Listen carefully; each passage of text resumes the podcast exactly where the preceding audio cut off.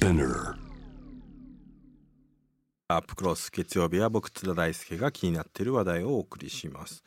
新型コロナウイルスの感染拡大を受けライブハウスの苦境が伝えられる中これまでタブーなき言論空間として文化を支えてきたあのロフトの経営にも大きな影が落ちています。文化の明かりを消さないために我々ができることは何でしょうか、えー今夜はこの方にお話を伺います。新宿ロフトなどを運営するロフトプロジェクト社長の加藤梅蔵さんです。加藤さんよろしくお願いしますよろしくお願いします。加藤です。ロフトの加藤です。津田さんお久しぶりです。ご無沙汰します、はい。はいこの間ね僕もあのロフトヘブンっていうねね渋谷のあの、イベントに出あの出演してあの、はいそれはまあ配信もやったけれどもお客さんちょっとね、ある程度はい人数絞って入れてしかもあの、ね。ゲストとし、ゲストというか僕がゲストでそれはあの久田正義さんとあと、はい。えーこのジャムのですねナビゲーターで、ええ。まあ、青木治さんとですね、ええええ。まあなんか久しぶりにあお客さんの前でこういうちょっとアングラっぽいトークしたななんて 懐かしくも思ったんですけれども、ええ。まあ、僕も多分まあロフトに出させてもらって多分10年以上経つと思うんですがね。いつの間にか梅蔵さん社長なんですね。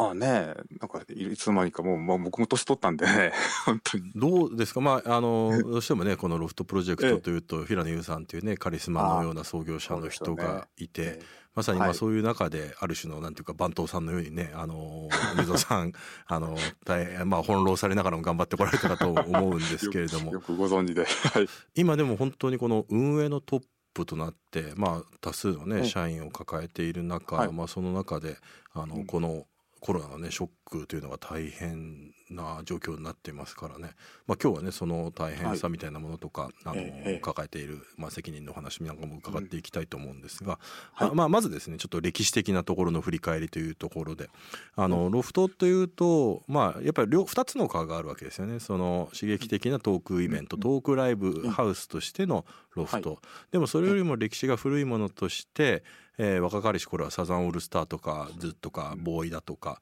まあ本当にあの新宿ロフトといえばね伝説のライブハウスというんで有名なんですけれども改めてちょっとこのロフトプロジェクトの歴史を教えていただけると。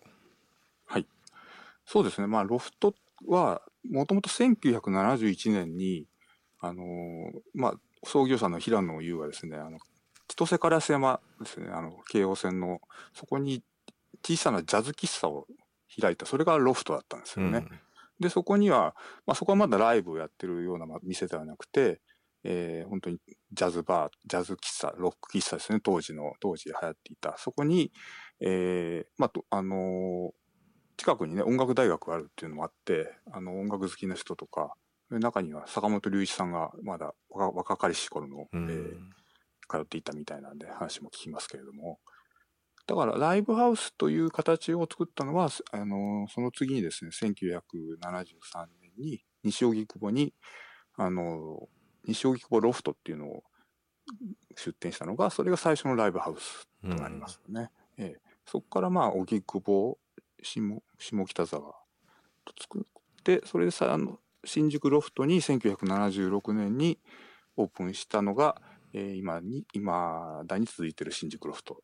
ということで、今はあれですね。狛劇場の横に、ね、ね。移転していて、はい。ってことですよね。そして、えっとあれですよねあのトークライブハウスのロフトえが新宿に誕生したのが90年代ぐらいでしたっけ、それはね、1995年ですね。ですよね。うん。あの、まさにオウム真理教の事件がですね、があった、あの、なんかサブカル的にもなんかすごく転換点だ、今思えばね、なんかすごく転換点だったと思うんですけど、うん。その年に、あの、これまた新宿のですね、当時はあの歌舞伎町ではなくて富久町っていうですね、あの、うん。すごい偏僻なところに、まあそれもちっちゃい店だったんですけど、そこで、えー初めてトークライブハウスっていうのが、えーオープンしたということですね。まあ、まさにねなんか日本のこういう、まあ、70年代から、まあ、この20年、2020年までのね50年間ぐらいの、まあ、カルチャーを語る上ではねあの音楽だけでなくこういうトークライブっていうことも含めてあ多分もう本当に外せない存在にはなっていると思うんですがあの梅蔵さんはもともと大手企業でねサラリーマンをしていたそうなんですけれどもあどういった経緯でこれロフトプロジェクトの社長になられたんでしょうか？ね、当時ね、富士通っていうね、あの、コンピューター会社にいて、うん、SE やってたんですけど、超大手企業ですよね。う んな、なぜかね、ロフトプラスワンがさ、オープンしたのはなんかで偶然知ってもともと新宿ロフトの方には何回も行ってたんですけど。つまりこれあれですよね、うん。あの大学生ではなくてもう就職してる時ですね、あ95年っていうと。サラリーマンだったんですね、当時。それであ変な店ができたなと思って初めて行ったのがそのロフトプラスワンだったんですけど、うん。まあ当時はねもう本当なんだろうなすごいカオス空間だったんですよねサブカルの。でまだネットもねインターネットもまだこうまあ Windows がね95が出たの年ですから、ねえそうですよね。前ほとんどやっぱりまだまだこうネットっていうのがですね一般的ではない時代の、あのー時代だったのでやっぱりそこにはうんまだなんだろうアングラっていうんですかね、うん。アングラのなんかこうサブカルのなんなんていうか最後の最後のなんていうのかな全盛期みたいなうん。時代でしたよね。95年っていうとね、ええ。多分雑誌で言えば、まあ、いろんな雑誌がまだ元気で多分一番雑誌が売れてたのが97年とかですから「まあ、週刊スパ」だの、ね、宝島30だの、もう本当になんか右から左までねもう本当にアングラまで雑誌があってでその雑誌で知っているライターさんとか論者の人とかがうんロフトにのもうぞぞろぞろと出ていてそこに行くと本当にあれ聞いたこともないようなね裏話がたくさん聞けるみたいなね そんな感じで。だから多分その創業当時のトークライブハウスのロフトのぱりその繁栄を支えてたのはやっぱり雑誌文化っていうバックボーンが非常に大きかったんでしょうね。あそう思いますね。だから、うん。まだネットにね、あの宣伝を打つって時代じゃなかったので、うん、あのスケジュールはもうスケジュールを宣伝するのは噂の真相と ガロっていうですね、うん。そそこにう打っててそれを見てお客さんが来てたっていうですね、いうん。なんか本当によく見つけてきたなって思いますよね今まあ。だから客層もね多分今とは全然違うっていうね ところもあったんでしょうけれどもはいはい。まあそうまあ僕がロフトプラスワン初めて行ったのはもうあの今のああちらのあの歌舞伎町の方にね移あ転してからだったんですけどでもやっぱ初めて行った時にうん。地下の奥深くにねなんか潜っていってその地下でもうあのこういうトークをするのかみたいなこんな場所があるのかみたいなねやっぱり衝撃だった記憶がありますね。あうん。んまあ、そしてそんな、うん。まあ、音楽のライブハウスとしても、はい。そしてええ。トークライブハウスとしてもあの魅力的だったロフトというのに、うん。まあ、今年3月以降、まあ、この休業要請がね、えーええ。あの2月の終わりに安倍首相からあってということがあったと思うんですけれども、うん。まあ、これ相当な影響があったと思います。いつぐらいからこの影響って出始めましたか？そうですね。やっぱあのやっぱり2月のね安倍首相のそのイベント自粛要請が大きかったんですけど、うん。ただまあその時は大きなねあのまあ Perfume のあのと東京ドームが中止になったりとかっていうことだったんですけどそれでいやライブハウスもちょっとごめく怪しくなってきたなっていうのが最初の印象感覚で。うん。だからそれ以降あのライブハウスでもあどんどん中止の公演が増えていってうちでもね3分の1ぐらいはもう3月の公演が中止にななりましたね。ああまあもうキャンセル、これどうだったんでしょうか、ロロフトとしてええ。はどういう方針だったんですか？そういうあのキャンセルできるだけキャンセルしていこうみたいなことを出したわけではなくてむしろお客さんの側からイベント打つ側からキャンセルが相次いだって感じだったんでしょうか？あそうですね。主催者からのキャンセルがですよね。うん。うん、ただやっぱりあれですよね。そうすると本当に家賃からスタッフの人件費とかそう,、ね。いう本来だったら上がる売り上げっていうのがね出てこなくなって、ね多分どこのラどこのライブハウスも悩んでたと思うんですけど、うん。キャンセル料を、まあ、通常だったら普通に取る取れるじゃないですか。そうですよね普通の うん1ヶ月前にキャンセルって言えば。うんだけど今回はそういうわけにもいかないんじゃまあ、ないですか。みんながみんなっていうことですし、まあなんなら政府から要請もされてるしみたいなってことですよね。そうなんですよね。うんこの、あの、要請っていうのもね、あの、ひなんていうのかな、微妙な感じじゃないですか。そうなんですよね。なんか法的な拘束力があるわけじゃないし、でそれに従ったところで保証してくれるかっていうとねもう本当に保証もないですからね5月ぐらいまで全く保証のほの字もないみたいなね状況でしたからね。あの、イベント保証しませんって最初言ってましたからね。そうなんですよね。いやだからいやすっごくだからこれなんていうか今年のね本当に1月ぐらいまでは全全く予想もつかないようなええ。景気がもうもう本当にビッグウェーブとして急に来てしまったという状況で、ええ。もう経営者としてもねすごく判断が難しかったと思うんですけども当時ロフトとしてはそのキャンセル料をどうしたのかとかそのあたりはどうなんでしょうか？基本ね、まあ、取らない方針でしたね。あやむを得ないっていう。そうですよね。ただ取らなければ取らないだけこれロフトがその分を被らなきゃいけないっていう話そうでそれでね、うん。急遽、じゃあ配信しましょうとか言って、うん。もう3月の段階で、あの、ネット配信を、まあもう見よう見まねで始めたんですね。うん。まあ、ロフトも今までねイベントであの配信やってないことはなかったけれども、ええやはりまああの生のその場所に来て喋ってほしいっていうのがあって、あんまり多分僕も外から見てて、まあ、積極的には力入れてないなっていうふうには思ってたんですよね。この辺りはどうやっぱりあの方針としてあのあまり配信はやらないっていうのがあったんでしょうかね。多分配信が流行ったのって、そのユーストリームがあの登場してからだと思うんですけど、はいはい。あとその後にうん。ニコニコ、ニコ生が登場して、でい一度配信ブームっていうのが、ね、なあれはいつぐらいでしょう？2010まあ年2000 11年ぐらい。2000そうですね。2010 10年ぐらいですか10ね年ぐらいがえ大きかったですねあの頃は。ええ、津田さんにもね何回か出て何回も出てもらったんですけどね。うん。あの当時やっぱ無料がメインだっためうん。無料がほとんどだったので、やっぱりどうしてもこう補助的なものでしかなかったんですね、うんうんその時は。ただ今回のソコロナ以降でやむなく始めたこの 配信っていうのはもうこれしお客さん入れられないで代わりに配信するってことなんで、うんもう有料で、とにかくこれで、あのーお金をね、稼いで、なんとか家賃の足しにするしかないっていう、も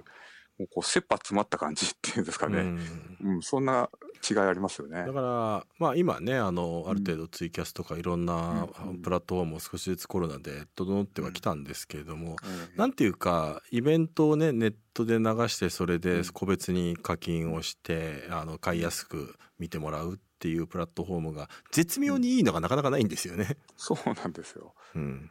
なんかね、ちょっとね、ニコ生もちょっと、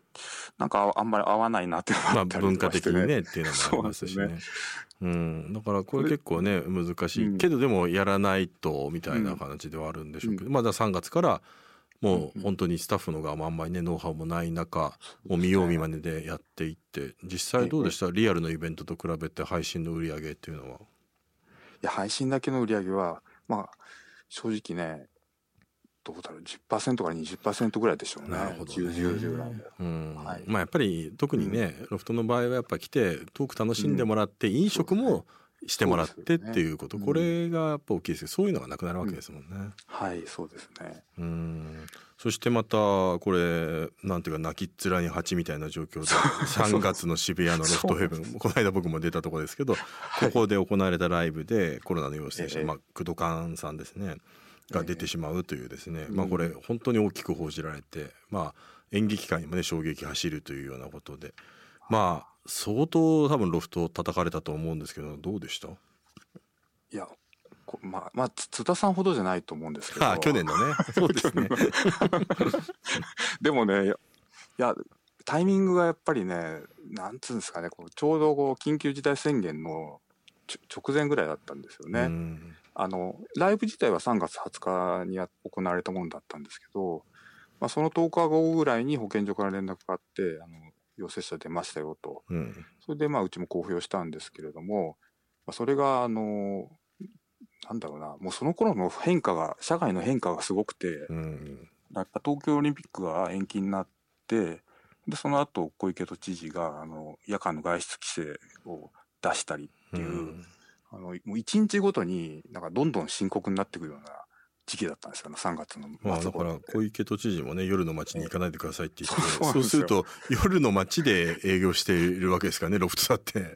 そうなんですよね。そうですよ。そこに来て、うちの、あの、クラスターのニュースが出ちゃったもんだから、それはもう、どのラワイドショーも全局、やっぱりトップで報じましたよね。うん。でまあその頃ねあの、んあの創業者の平野優さんうん。と僕もフェイスブックでつながってて、ええ。その頃の優さんのねフェイスブックの書き込みとかもすごいもうもうもうダメだ みたいな感じでそうか。もうなんかもうロフトも全部閉めてもう全部もうやめようみたいな感じのすっごくネガティブな投稿を繰り返してましたよね。いやー多分でも本当にそれぐらい厳しい状況で、おそらく本当にこれ経営的なダメージが多分もういろんなことが重なって尋常ではなかった。うん。多分本当に数ヶ月もこのまま続くと持たないというような状況になったと思うんですけれども、ね。どうやって乗り切ったんでしょうかこれは。うん。いやまあ乗り切れてはないと思うんですけど、うん。まあけあのライブハウスのねアンケートっていうのをと取ったんですけど、うん。あの3 8月ぐらいにあのやっぱりどのライブハウスも平均してやっぱりと4月の売り上げは10%以下っていうところが多くて、うん。まあ、業界全体が本当にもうライブハウス、まあ、クラブもそうですけどこのままだともうあの全てのね、えーライブハウスクラブがあの 1年後にはなくなっちゃうだろうぐらいなうん。状況でしたよね。うん。それは今もまだ続いているっていうのがちょっと現実かなと思いますね。うん。今あのー配信がうんある程度は、あのーまあ3月に比べれば多分利用者の人もね増えていってある程度またうん50%ぐらいはねあのお客さんを入れてみたいな、まあこの間出たイベントみたいになってるんですけど、うんそれだと従来と比べてそれなりには回復してきているというイメージでしょうか？そうですね。やっぱ4月5月の最悪の状況に比べれば、まあ、だいぶ半分ぐらいは持ち返してきたなっていううん。ところはあるんですが、まあ、それでも、まあ、うち段階で言えば赤赤字には違いないんで、赤字は出しってうん、れてないんですよ、まだ。なるほど。このままだともうどんどん先細りしていうくん。ばかりっていうのが現状ですね。まあ多分融資だとか雇用調整助成金とかそういうのをやってなんとかしのいでいるっていう状況なんでしょうね。えうん。まあ今少しずつ、お客さんもまあ50%ぐらい入れてそれプラスまあ配信が整って、まあ、売上的には半分従来の半分ぐらいまでは来たけれども半分ぐらいまでの回復だとやはりそうすると赤字の状況が続いているということまで伺いました、あの政府はこれ補正予算でね文化芸術分野の支援におよそ500億円計上したんです、まあ補正予算でね文化支援もようやくいろいろついてはきたんですがぶっちゃけどうですか、まあ、そういう政府からの支援というところどれぐらい経営の助けになってます？そうですね、そのご、まあ、文化庁の500億っていうのは、額としては大きいと思うんですよ。まあ、そもそも日本の文化予算ってね、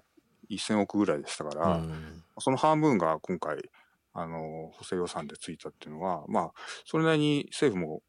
あの、や、やってはいると思うんですね。ただこれをそのままじゃあ、すすな、これです、あの、ライブハウスがすぐにね、あの、回復するかって言ったら、それは難しいなっていうのが、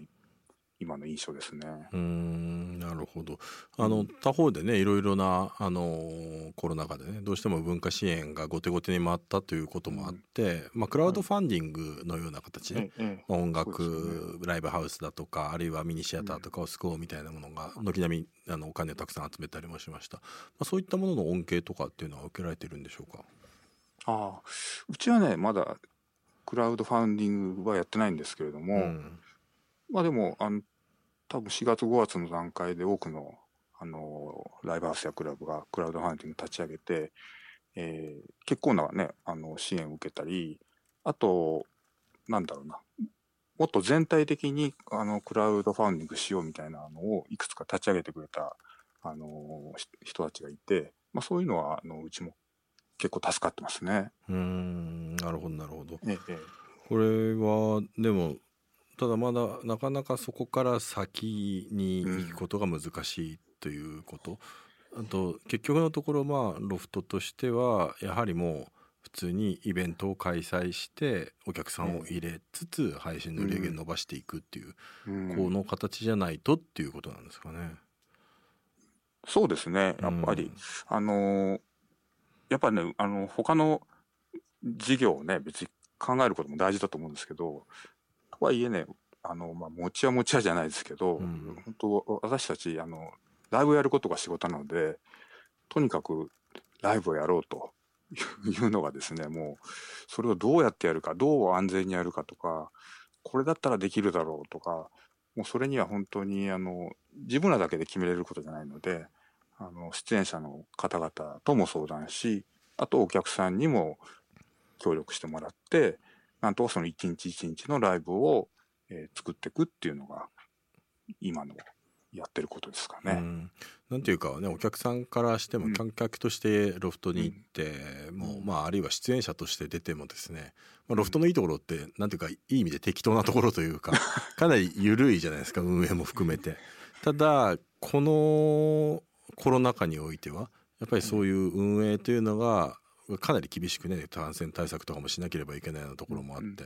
まあ、そこは結構あのすごい気を使われてるところもあると思うんですけれどもコロナ前とコロナ後でこの感染症対策っていうところではどんなところを改善されました？いやもう本当になんだろうな、まあ、もちろんねその消毒したり検温したりとかそういういあのどこの今お店もやってるようなことはあのうちもやってるんですけどやっぱライブハウスの感染症対策いまあ、換気が一番気を使うところなんですけど、うん。そこもあの休憩時間を延ばしたり、まあ、その間で換気しましょうっていうのをやったりとかあと物販の物販するときにはね対面になるべくならないようにとか、まあ、そういうことはもちろん全てやっているんですけど、まあ、やっぱライブハウスのねなんだろう感染対策って僕もやってて思うんですけどその100人200人ぐらいのこう場じゃないですかライブハウスっていうのは。はいはいそうですね。そうするとなんていうのかなある種こうみんなで頑張ろうみたいなうん。あの雰囲気が生まれるんですよね。うん。それはアーティストの方があの今日はねあの隣の人に気を使ってやろうねとか、うん。そういうのをこう一人一人にこう訴えることができるちょちょうどいい空間っていうかですね、うん。なんかある種でこう今日の場はもうお客さんもあの出てる人も店もみんなで成功させようみたいななんかそういうね コロナ前にはなかったようなこう一体感っていうのがちょっとあってあこれがライブなんだなっていうのをなんか改めて気づくようなそんな最近ですね。うん。実際にまた、ん。まだね、あのー収容人数の100%は入れられないという状況が続いているとは思うんですけども、少しずつ入れられるようになってなんかうん。やっぱりその3月の配信だけの時と比べてあやっぱりこっちこうだったなとか、あるいはあ改めてお客さん大事なんだなと思われた出来事とかってありました、ああ、そうですね。やっぱりこう、泣いてる人が多いですよね。泣いてる人？へえ。あの、お客さんととか。まあ、な中には出演者の人もそうですけど、やっぱりその、半年ぶりのライブだったりするし、おあの、アーティストにとってもそうだし、まあ、お客さんも本当に3月、4月からあんまり外に出てないみたいな人が、うん。もう久しぶりに、あの、東京来ましたとか、新宿来ましたとか、うん。渋谷来ましたって人がいて、やっぱりね、そう。いう人の、こう、なん、なんだろう、ライブを見てる感じっていうのはね、もう僕なんか毎日いるから分かんなくなっちゃってるのかもしれないですけど、なんかその感覚はね、すごい新鮮ですよね。うん。うんあのー今日ですね、まあ、あの、明蔵さんとお話できるということで、まあ、さっきもちょっと、あの、ちょろっと言及されましたけど、去年ね、はいあの、大炎上した、まあ、愛知トリエンナーレっていうのがあったんですけど、あの、はい。実はロフトなんてね、まさにこの表現の自由ということをめぐって、うん。もう、まあ、ボーダー上のような、まあ、ちょっと普通、テレビとかだったら絶対に言えないようなことでも、そこを自由にクローズな空間でみんな蝶々発して語れよみたいなのが、ロフトのね、魅力でもあったと思うんですけれども、まあ、いろんなねそういうイベントがあった中で梅蔵さんなんか印象に特に印象に残ってるものって何かありますか？ああいや、いっぱいあるんですけど、ちょっと愛知トリエンナーレにつつなげて言う言おうとですね、はいはいはい。あの2008年に映画「靖国」っていうあのドキュメンタリー映画の上映会をやったんですけど、と中国の作ってるやつでしたっけ？なんかあのね、かあの監督がですねその中国の方でで靖国神社のそうですよね。うん。ねあの刀をこうねあの作る人のうん。取材をされてるんですけど、うまあ、それがちょっとこうあの右翼のね、えー抗議にあって上映ができなくなった。上映ができないからじゃあロフトで上映え右翼の人たちを呼んで試写会をやろうっていう企画をやったんですよね。またあれですねなんていうかまあロフトっぽい話だしまあそういうイベントがだからできたっていうあたりがなんていうかまあ牧歌的だったななんていう感じもしますよね。えーうんそうですね。あのまだねそう2008年なんでそんなネット欲っていううん言葉もそんなまだない時代だったので、そうですね。うんまあ来てたのは割とあのね凱旋右翼みたいな人たちが多かったんですけど、うんあのそのその時にやっぱ問題になったのがそのねこれは反日だこの映画は反日だっていうので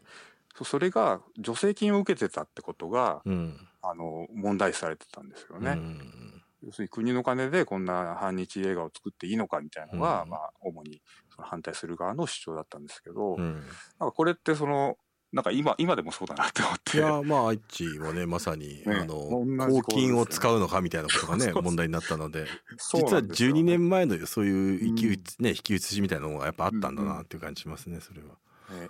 えその時ってどうだったんですか？あの実際には結構ね多分うん。あの本当にあのまあテロ対策っていうのもおかしいですけど、ね。警備とかそのあたりあ気使われたんじゃないですか、いやそれはもう本当緊張し もう前日で眠れぐらいないぐらい緊張したんですけど、うん。最初はね本当にすごいこう殺伐なんかすごいもうけんけんがくがくのあの終わった後にあそうまず上映があってその後にシンポジウムっていうのがあったんですけど、うん。上映が終わった後、まあ、まず拍手も何もないですね当然ね、うん。うん。あの見てる人みんな右翼の人うなんで、ん。で、えーそこから議論が始まったんですけど、いうん。やそれはもうすっごい怒ってる人もいたし、うん。こんなの許さんって言ってる人もいたしでも中にはあのいやいいんだよこれはこれでっつって。だからう俺たちは俺たちのなんか言いたい映画を作ればいいんだよっていうあの右翼の方もいたりとかして、うん。なんかねそれなりにねなんか1時間半ぐらい議論してたんですけど、うん。まあ、まとまりはしないですけど、うん。なんかこういい雰囲気になってたんですよ。まあ思いをみんな バーって話すことでなんか結構消化されていくんですよそうね。なんですよね。まあ僕自身もそれはね、やっぱあの、うん去年もそういう経験ありまあそういうね人たちと、うんあの抗議してる人と直接話したりもしたのでね、そうなんか30分ぐらいガーって話すと、えまあ聞いてくれてありがとうよみたいな感じになるんですよね。そうなんですよね。うんあれ不思議ですよね。だからこれがやっぱりリアルの魅力ってこういうことだなっていうか、やっぱりこう顔を見て、あの同じ場でこう議論するっていうのは大事なんだなっていうのは、うんその時にもすごく感じましたね。他方でね僕うんもそれはすごく分かる部分がある一方で、結構こういうトークライブハウスもすごく難しくなった部分があると思うんですよ。はいはい。まあ、僕え自身が結構そういうことやってたから言うわけでもないんですけどやっぱりあえの、その中あなんだろうイベントの中で公開の場だけれども半分みんななんか共犯者みたいなところで、うん。そこだけで共有するようなまあ、うん。ある意味では不謹慎だったりとか問題発言みたいなものが、今ツイッターとかあるいはネット中継だったら全然しその文脈を共有できない人にも無料で届いちゃったりとかして、そういうことで炎上してしまう。だから本当にあの梅蔵さんが90年代とかに見ていたそういうようなものってただそのイベントって今ネットで例えば YouTube で無料で見見れてたらすげえ大炎上するんじゃないかみたいなこともあると思って、多分これこの辺り多分あのイベントをやる環境というのが相当ネットによってだいぶ変わってきたなっていう感じもするんですそれはそうなんですよ。この辺ってどういうふうに気を使ってらっしゃいます、うん。まあ、ロフトプラスワンができたね、その1995年の、まあ、その当時のキャッチフレーズ、平野、うちの創始者の平野がつけたキャッチフレーズが、タブーなき言論空間っていううん。キャッチフレーズだったんですね。ただ、その後、そのネットっていうのが、そのタブーなき言論空間ってもうネットでいくらでもできちゃうようになってしまって、うん誰でもアクセスできるようになってしまったことによって、あの、なんだろうな、逆にリアルの空間は、それをどう、その言いっぱなしとか、そのネットの何でも、もう本当ヘイトもありの状況をどうやってこう、させないようにするか。それはもうやめろっていうのもそうだし、お互いに話すこともそうですし、なんかどうやったらその暴走を止めることができるかっていうのが、なんかリアルの空間の役割なんじゃないかなって最近思ってますね。うーんなるほどね。うん。うん改めてまあそのリアルの空間の役割っていうねことをあの、話していただいたので、まあ、最後にね今多分ロフト厳しい状況も続くと思うんですけれども、まあ、今後どういう場所として位置づけて、えーまあ、どんな人にあの来てもらいたいか、まあ、リスナーさんにちょっと向けてメッセージいただければと思います。はい。そうですね。ライブ本当に今厳しい状況で、まあ、今日もあのねカウントカウントダウンジャパンが中止になってしまったりとかそうあのやっぱりなかなかまだまだ難しいんだなという状況が続いてますけれどもでもライブって本当なくならないと思うし絶対あの必要としてくれてる人はあのずっと必要としてくれると思うのでなんとかこの今ですねこうもう生き延びてですね 我々。あの本当来年にはもうちょっとこうねみんなが開放できるようなライブの場を作れるといいなと思ってますのでぜひライブ会場に来てください。はい。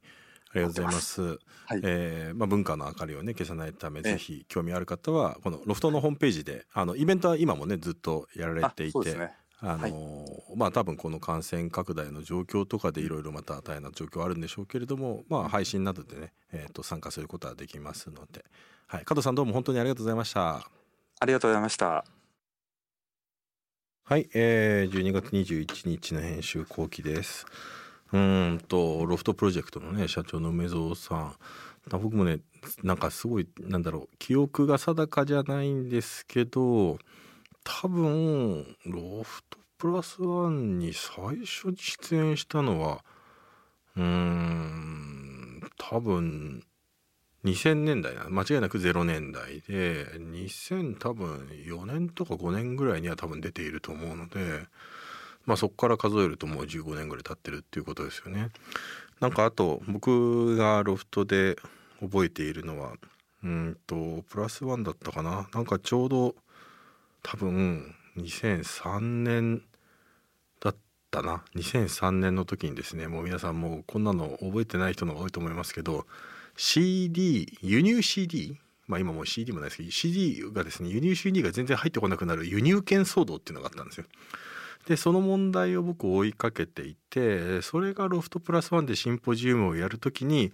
僕がですねネットラジオのサーバーを使ってでそれでロフトから多分中継したんですよ。僕はなんか別にその時はまだ普通に1ライターだったので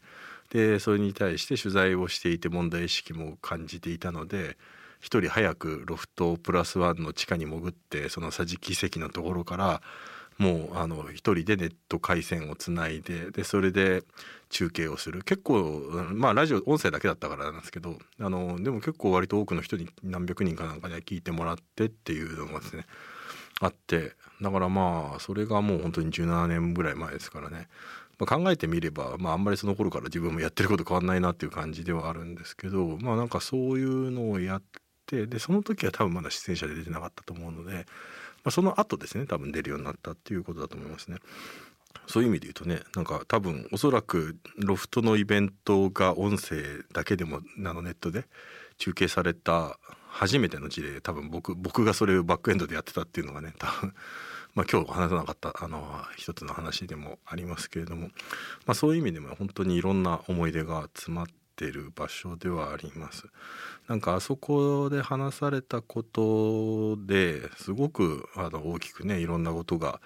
動いていったりだとかあるいはそれによって何て言うか人前で話すことのやっぱ訓練ができるんですよね。どこまでこういうことを話していいんだろうかみたいな。まあそういうなんだろうな。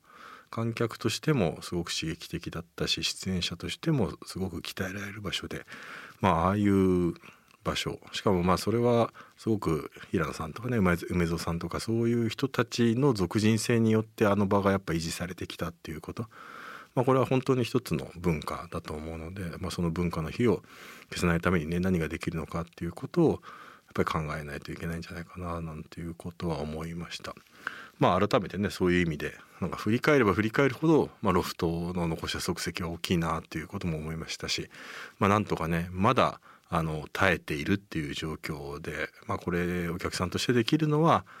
まあ、コロナ感染の心配な人は、まあ、気になるイベントをねチェックして配信で見るで課金するっていうことだと思いますから、まあ、そういうようなことを含めてですね是非この問題にも興味関心持っていただければなと思います。ということで、えー、今日の編集後期は以上です。えー、また来週。